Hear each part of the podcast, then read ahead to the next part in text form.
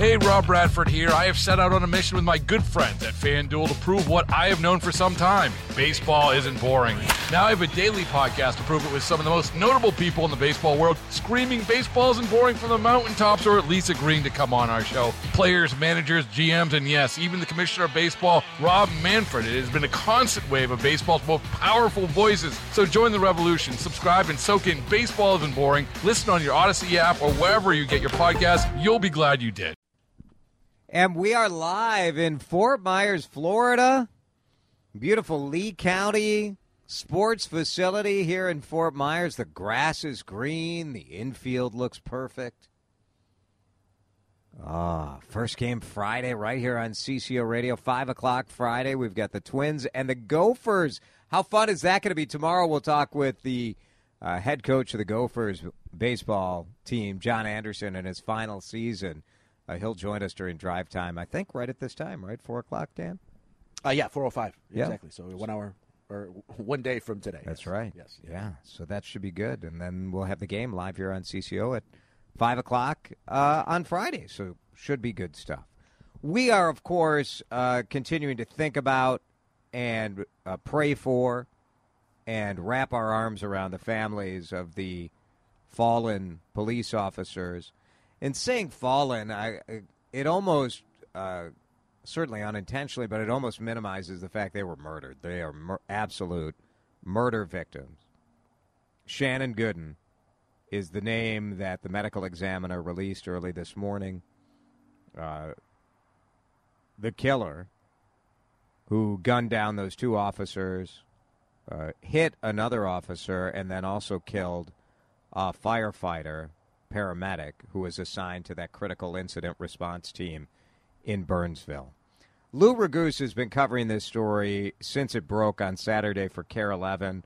Lou joins us often on this show because he breaks news so often. And yesterday, Lou uh, got an interview that I think is important for you guys to hear and consider because one of the angles of this story is the fact that there are two two different women who petitioned the court trying to get a restraining order against Shannon Gooden, and they both failed to get those restraining orders. Uh, Lou is with us on the John Schuster Coldwell Banker Hotline. Thanks for being here, Lou. Thanks, Jason. You interviewed uh, uh, the ex girlfriend of Shannon Gooden yesterday, right? Yeah, her name is Noemi Torres. And and what what did she say about about their relationship and about any indication that she had that that he was still still violent? So they had three children together. She was not the woman who was in the house, the one that called 911 early Sunday morning. Her three children primarily lived with Shannon Gooden because they had a contentious custody battle. They had joint custody, but ultimately the judge gave most of the time. They stayed with their dad most of the time. So she was not present, but she received a text message from Shannon's current girlfriend uh, about what had happened. And uh, as far as red flags and warning signs along the way, she said that when she was with him, he did not have that arsenal of guns. She was not aware that he had all those uh, guns there until she was told about it on Sunday. But he was very abusive physically, mentally, emotionally. Uh, when when he w- was worried that she would call 911 on him, he would say things like, "If you call 911, I'll kill all the officers that come." Here, here's a little So- bit of uh, what she said to you in the story that aired on KARE 11 last night.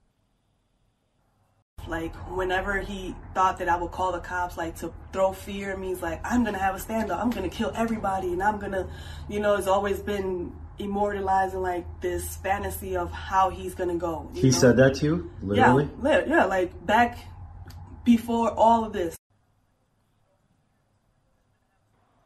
And so, what, Lou? What what was the, the timeline of when they were together and when when uh, Shannon Gooden uh, allegedly said those kinds of things? In the 20 teens Yeah. is when they had their relationship. By 2017, he had a, a new girlfriend who is the woman that he was with on Sunday night.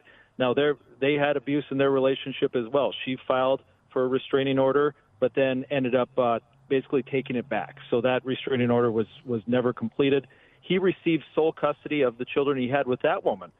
but then she went back uh, to the relationship and was living with him and with all these kids when everything occurred on Sunday morning. Lou, Lou Raguse from KARE 11, and Lou in one of the uh, one of the sound clips that you shared, and you can follow Lou at Lou Raguse R A G U S E on X or Twitter.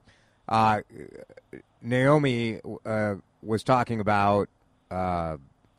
Ugh, it's all just so heartbreaking, right? She was talking Mhm, about yeah. those kids in the house, and and, and that uh, Gooden sort of tried to shield their ears, like like that he was he knew he was going to start shooting at police. It wasn't just like a spur of the moment kind of thing. Absolutely. It, it seemed to be that uh, something that he had been planning uh, in case it came to that. So uh, she had learned, she didn't know at the time, but she learned that he had been taking the kids to the shooting range and exposing them to guns. And so before he started shooting at the police and first responders, he put shooting range earmuffs on at least two of the kids that were in the room with him. And they were there as he was shooting at police and they were in the room when he killed himself. And before he did that, he basically asked them if they wanted to die with him. Oh, It's just such a heartbreaking uh, detail, and to think of, you know, obviously her pain as a as a mom and those kids who are gonna, you know, you're you're a dad, I'm a dad. You think about you just think about those kids, Lou. Obviously, we're all we're all thinking about uh, the police officers and the firefighter who lost their lives. Uh, but my gosh, these kids, what a road they're gonna have. Yeah, and something that really stuck with me again as a dad is that you know when I asked how are your kids doing now, she said, "Well, it breaks my heart um, the unconditional love, even though he's a monster, uh, even though he's this evil person, they have this unconditional love for their parent, and it just breaks her heart that he put them in that position, and he did this not just to those first responders, but in turn he did this to his family as well." Wow. What Lou Raguse from KARE 11 is with us. Lou, did did she have any sense as to why, you know, she she did try to file a restraining order once? Yes. Yeah, she did. Um, Why did why did she fail? Why didn't she get it? Well, what it says is that she wasn't able to prove the allegations. And th- those things are sticky. They're messy in a lot of Yeah. different ways. Especially Um, when there's things- custody, things not- all of this going on. and, and you know, part of the whole thing is he had a very high-paying job. He made in 2023, he made $140,000 as an auto body painter. So he had a, a lawyer, a very good lawyer, and he had people lined up to testify on his behalf. Um, he had text messages that you know tried to make her look like a bad mom, and she really didn't have anything. She's representing herself. Um, she all her family's from New York. Uh, she's at a severe disadvantage when this thing goes to court, and you know ultimately she did have joint custody with him, but really the kids were his for all intents and purposes. Yeah. It's And to make s- matters worse, it, it sounds like he was really uh, brainwashing the kids to a certain extent, and you know they wanted to be with him, and that complicates things when you have these custody cases as well. Right. Right. Ugh. Yeah, and she I'm sure feels like as you're you're going through this process, she feels like no one believes her and everyone, you know, he he's got the high paying job and yeah, the kids seem to love him and not her and then to to think what actually happened here. Ugh. Well, and systemically, I think both you and I, uh, looking at this and thinking about, all right, where where was the hole in the system? Where was the spot where someone could have intervened and things maybe wouldn't have gone this way? And my initial thought was towards that, you know, that area of restraining orders where you say two different women uh, were unsuccessful in trying to get a restraining order. It does make you think you know, obviously we have to give people, uh, you know, uh, a fair hearing and all of that, and you know, equal justice and their t- their chance to prove their innocence. But it sure seems like maybe uh, one of these women should have been successful, right? Is there something Yeah, wrong with yeah, the yeah. system that makes it that hard to get a restraining order against a guy like this? It would be nice if they'd be able to look at the pattern of behavior like that. And I should mention that this morning, you know, the courthouse was closed yesterday, so I wasn't able to get a lot of the stuff. This morning, I found out there was actually a third woman back in 2005 who attempted to get a restraining order against him as well. Uh, that case has been destroyed uh, because of the, the amount of time that has passed since then.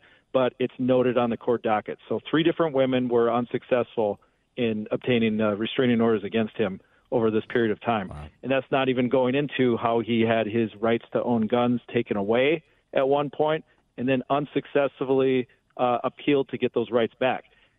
I, I went through that file today. He had his current girlfriend give a character witness statement for him hmm. to try to get his gun rights back.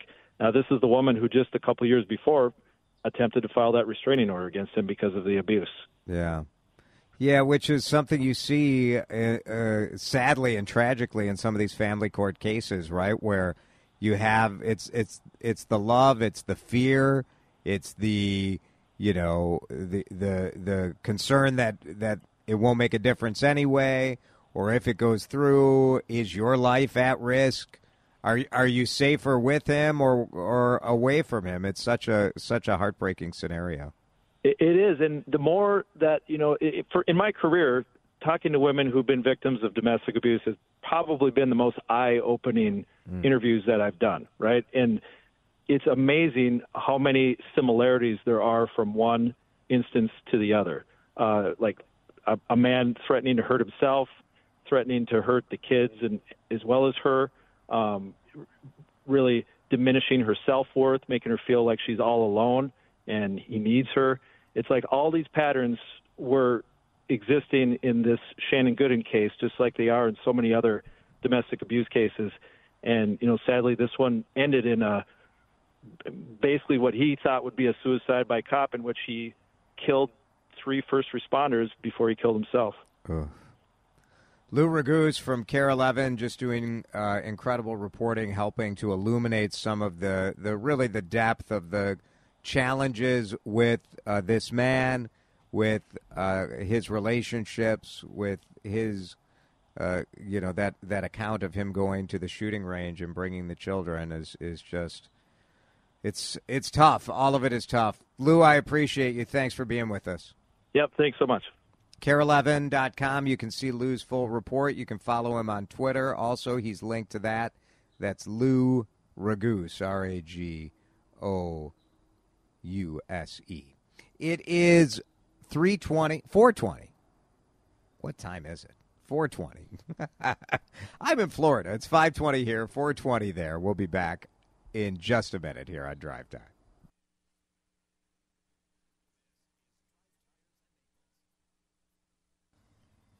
Hey, Rob Bradford here. I have set out on a mission with my good friends at FanDuel to prove what I have known for some time baseball isn't boring. Now I have a daily podcast to prove it with some of the most notable people in the baseball world screaming baseball isn't boring from the mountaintops or at least agreeing to come on our show. Players, managers, GMs, and yes, even the commissioner of baseball, Rob Manfred. It has been a constant wave of baseball's most powerful voices. So join the revolution, subscribe, and soak in Baseball Isn't Boring. Listen on your Odyssey app or wherever you get your podcast. You'll be glad you did.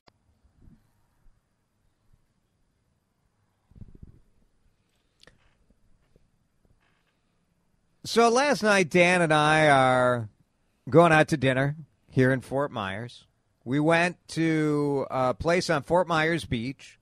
A lot of people recommend it. I, I love when you guys send me your restaurant recommendations. Many of our listeners are listening on the Odyssey app, streaming this yes. live from Florida. Mm-hmm. That's how we've been keeping up with uh, Chad and Adam and yeah. Benita listening on the app down here. So a lot of people listening on the app, which I appreciate. And one of our local listeners recommended that we go to Dixie Fish Company, right on Fort Myers Beach. And Dan, like, how how would you describe the vibe of Dixie Fish Company? Very relaxed, very uh, Fort Myers shack seafood. Fish shack, yeah, exactly. Yeah, it's got that kind of weathered timber exterior. Like somebody dropped a bar kind of in a restaurant right on a dock. All open. Just, yeah.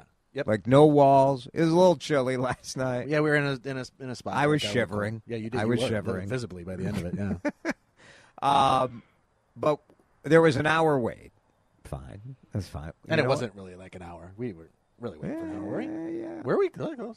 It felt so, more like a half hour to me, but to know, Dan, it felt like just a half hour because yeah, that's why the skies were very clear. It's uh, gorgeous, just gorgeous down here. And you looked up and just were uh, absolutely uh, uh, entranced. Yes. It was very cool uh, to see, and also extremely nerdy. Yeah. Oh, I was full on nerding out. No question about it. Well, you were pointing. talked you about, pointed out a nebula, I believe. uh, the Orion Nebula. Yeah. we I- saw the Orion belt. You pointed to a nebula. Yep. And then You're like we had talked about a sermon that I'm working on for a couple of weeks from now, uh, where I mentioned the Pleiades star cluster, and so I was showing you how to find that in the sky. Right. Yeah. And then what was the thing where there was like a triangle? So and- the start the the uh, constellation Cassiopeia Uh-huh. makes kind of a sigma shape Mm. in the sky, and if you use the bottom kind of point, like makes a triangle, you can use that to find the Andromeda galaxy in the sky. there you go. Yeah. And we were there was some question if we were actually seeing Andromeda or not. Because there was multiple kind of stars there, and you're trying Right. to find the right one. naked eye. We Yeah. didn't have the high powered. What is No. the what is the telescope you have at home? Oh, I forget the, the actual. Oh, you title don't know? It would be much nerdier if It you would were be. like it, what, it's the old like Skyfinder forty two dash And it- six and it seven. totally has a name like Yeah, that, of and I just don't know it off the top of my head. I can find it really quick if you keep talking. I'll Google it. It was very enjoyable. One of the great joys in life, I think, is when you're around a friend who has a passion and gets, uh, just gets excited by it. I like being around people who are excited about whatever it is. I don't care. It doesn't matter. Sure. Like, I, I, I get energy out of that. And it also brought me back to my childhood when I had like I had star charts. Yep. I had a telescope. I was in the science olympiad uh, with my astrolabe.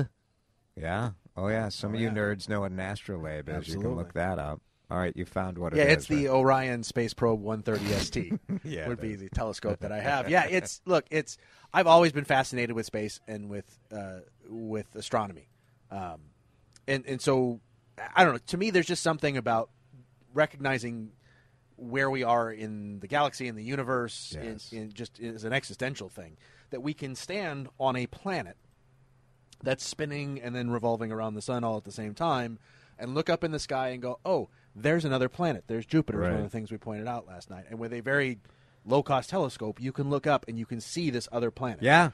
And when you start getting existential and you start getting philosophical about it, to know that we are made of the same basic elements that stars and planets and all these other things are, we are, in essence, the universe contemplating itself. Yeah. I, to me, is just I, I don't know. I, I love thinking about that. I love contemplating that. I love looking up at the sky at night and and finding all these different things and figuring out where they're at and what you can see and how far away stuff is. That star cluster I was talking about is like 444 light years away, right? Well, what does that number matter? That means that the light that you're seeing, as you and I were standing there looking at last night, that light, those particles of uh, photons, the, the waves Yeah. of light, began their journey to Earth in the year 1580. That light that we're Yeah. seeing started at this other star cluster that long ago. I just I, I find that stuff fascinating. I just do. I mean, I'm not gonna lie. There was a point where I was wondering, like, it, it would have been better if there were a waiting room. Yeah. You know, you like were, maybe you were tuned out, and that's fine. And that's fine. all. But I was.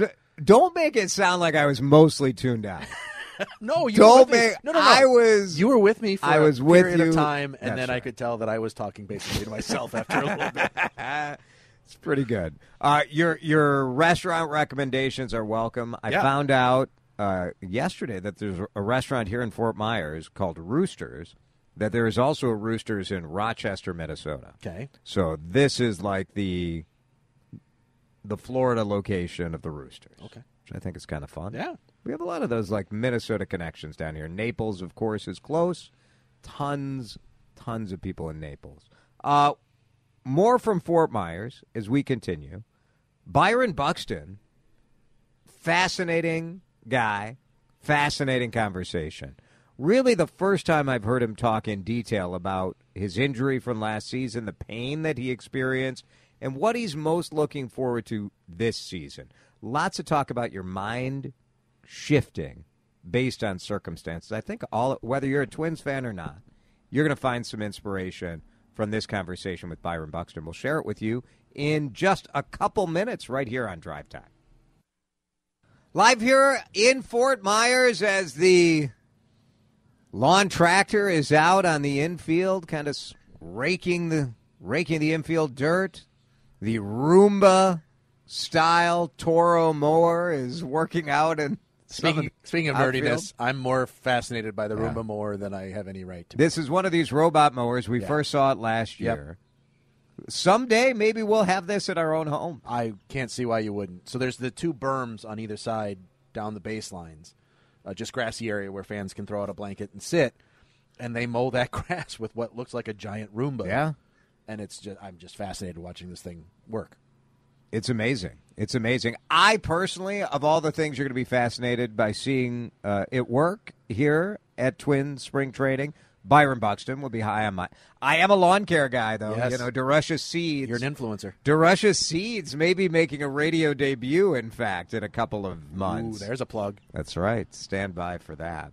Uh, Byron Buxton is so important to the Twins' success. His bat, of course, but last season we saw, well, we saw a little bit of what we missed without having Byron in center field. He was the designated hitter. He had an injury. We didn't know just how bad it was. And in fact, Byron hasn't talked about it much until this interview when we talked with him earlier. Well, we just talked to him yesterday.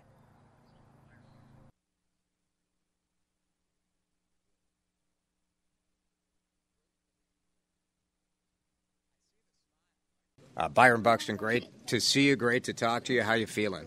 Feel good. Um, great to be healthy. I will say that. I see the smile. Like what a difference it makes. Last year you were cautiously optimistic that maybe you'd get out into center field. We all know what happened. Um, this year, man, you're beaming. Yeah, it's different. I mean, when you ain't got to worry about injuries or, you know, protecting your body, you can go out there and be yourself and, and have a little bit more fun doing it. So for me, it's being normal as I possibly can. What is, you know, as far as the mindset after you've had injuries and not been able to get out into center field? Uh, what, you know, is there ner- Are there nerves? Is there fear? What is there? A little bit. Um, when the real game started, probably when the real nerves and fear kick in. But like, just getting out there today, feel for the ground balls, fly balls, and the little catch I made on Santana. Like for me, that's fun. You know, like there's no pressure in this today. You know, like it's just you going out there getting your feet up under you and um, basically just enjoying it. You know, you got to enjoy your time while you're here because baseball don't last forever. So for me, enjoying every day, especially after missing the last two years, not being able to go and experience the the talks in the outfield or the drills that we do, and just those little things make me happy now. So it put in a perspective of like when I was younger, I used to be mad like, "Why are we doing these drills?" Like, I know how to catch a ball, or I know how to do this, and now it's like, let's do this, let's do this, like because I haven't done it in two years. So for me, it's it put in a little bit more perspective to enjoy what you have. you know? Isn't that interesting? Those little things end up giving you so much joy. It does. It does, and that that goes with a lot of life, you know. Right. So for me, it's take those little things, and those little things turn into bigger things that, you know, obviously those are out of your control. But if you take care of those little things that you can control, um, it's nothing to worry about. obviously your speed, your strength is one thing. The mental sort of mindset of being able to anticipate and track a fly ball or track a strange like bouncing ground ball into the outfield. That stuff I think a lot of fans maybe don't think about. What how much of that uh, can you work on as you're getting ready to get back into it? Um, a lot of reps of ground ball. Like for me, I do a lot of glove work stuff, like one hoppers.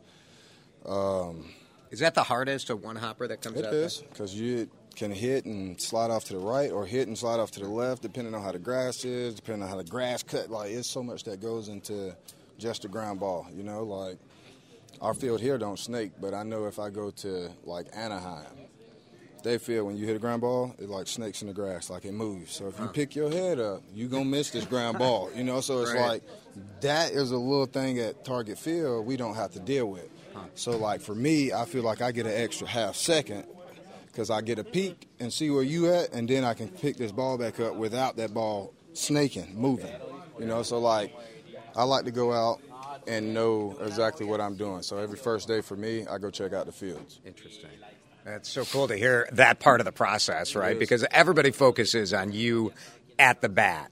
But last season, without you in center field, I think fans realize like how much of an impact you make out there, just making the other guys better as well. Um, yeah, you know, for me, I you feel have a good group out there. we year. do. It's uh, it's quite wonderful. You know, um, I don't even know how to describe it. It's one of those where you just go out there, you have fun, and play for each other. You know, like you don't see many groups like this, this young, this special, with this type of chemistry that bond together and and can build off of what we did last year. Yeah. Byron Buxton with us. One uh, one last question as you as you focus on this year. I already heard there's a little bit of chatter going back and forth about uh, about stealing bases. It is, you know, that's something that this year I kind of want to utilize my my speed a little bit more to be better. You know, like I haven't stolen a lot of bases the last few years, so for me, getting on base and stealing bases, putting us in better positions, scoring more runs, whatever situation is, uh, that's what I'm trying to do. So Castro last year, just watching him run crazy was like, man, I'm, I want to do that. I want to do some of that, but I, I ain't had the ability to to do that. Right. Like I couldn't do half the stuff he did last year in order to be able to steal base. So for me, that's like I'm itching. Just put me on the bag and let me steal base. You're ready to yeah, run. I'm ready. You're ready to run. I'm ready. For the playoffs, you got in. You got you got one at bat. Mm-hmm.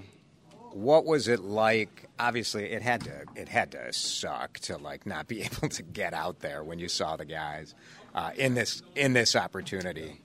Uh, it did, but you know, for me, those guys kept me going. You know, like every day I walk in, you know, it could be how you feeling today? How you feeling today? Like they was always like, Buck, we want you to feel good enough to at least get in the game. Like we don't want you to hurt, we don't want you to do anything. Like those were the ones telling me like like you know, like we understand. Like it was me more myself like why ain't this feeling right? Like, why don't this feel better? Why why can't I do this? Why don't it do? It? And it's yeah. like them questions I can't answer. I can't control the outcome of what happened, you know. So it was kind of me fighting myself last year while they was the ones picking me up. So cool. for me, like, I think in that moment for me, it was they after that bat, they was like high fiving. Like even though I got out, like that moment for me was like they just loved the fact that I was able to get out there. It was special. Me, it was a special moment for fans too. Yeah. It was for me.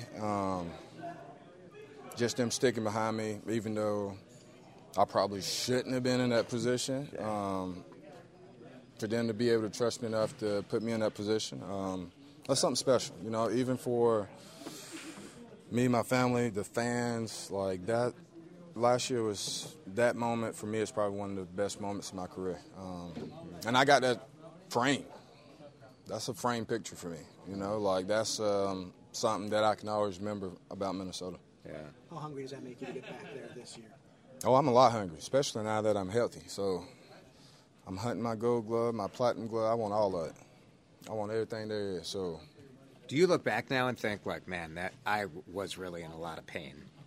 Like, I much- do now. Like when I sit back and realize how healthy I am now compared to the last two years, it's um, there's a dramatic difference. Yeah, you don't always know how bad it was until you feel what it's like to be to healthy, healthy again. Right. Like every day was a struggle. You know, like coming down the stairs, walking up the stairs to the to the batting thing, like on deck circle. Like we got stairs right there. You know how hard it was for me to walk up them five little steps just to go to the batting the batting deck. Yeah. And like that's mental. That's stuff I have to put behind me to in order to understand like I want to play. Like that's how bad I wanted to play.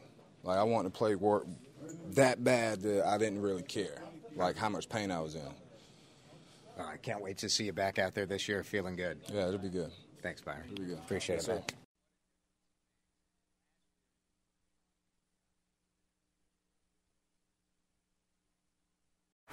Baseball is in full swing. NBA playoffs are heating up, and your NFL team is gearing up for training camp. Listen to the latest on the teams you love here on the Odyssey app. The biggest sports radio stations in the country, providing unrivaled local coverage of their teams, all in one place. Exclusive interviews with players, coaches, and team executives, streaming live and always available on demand. Stay in the know with your favorite teams right here on the Odyssey app.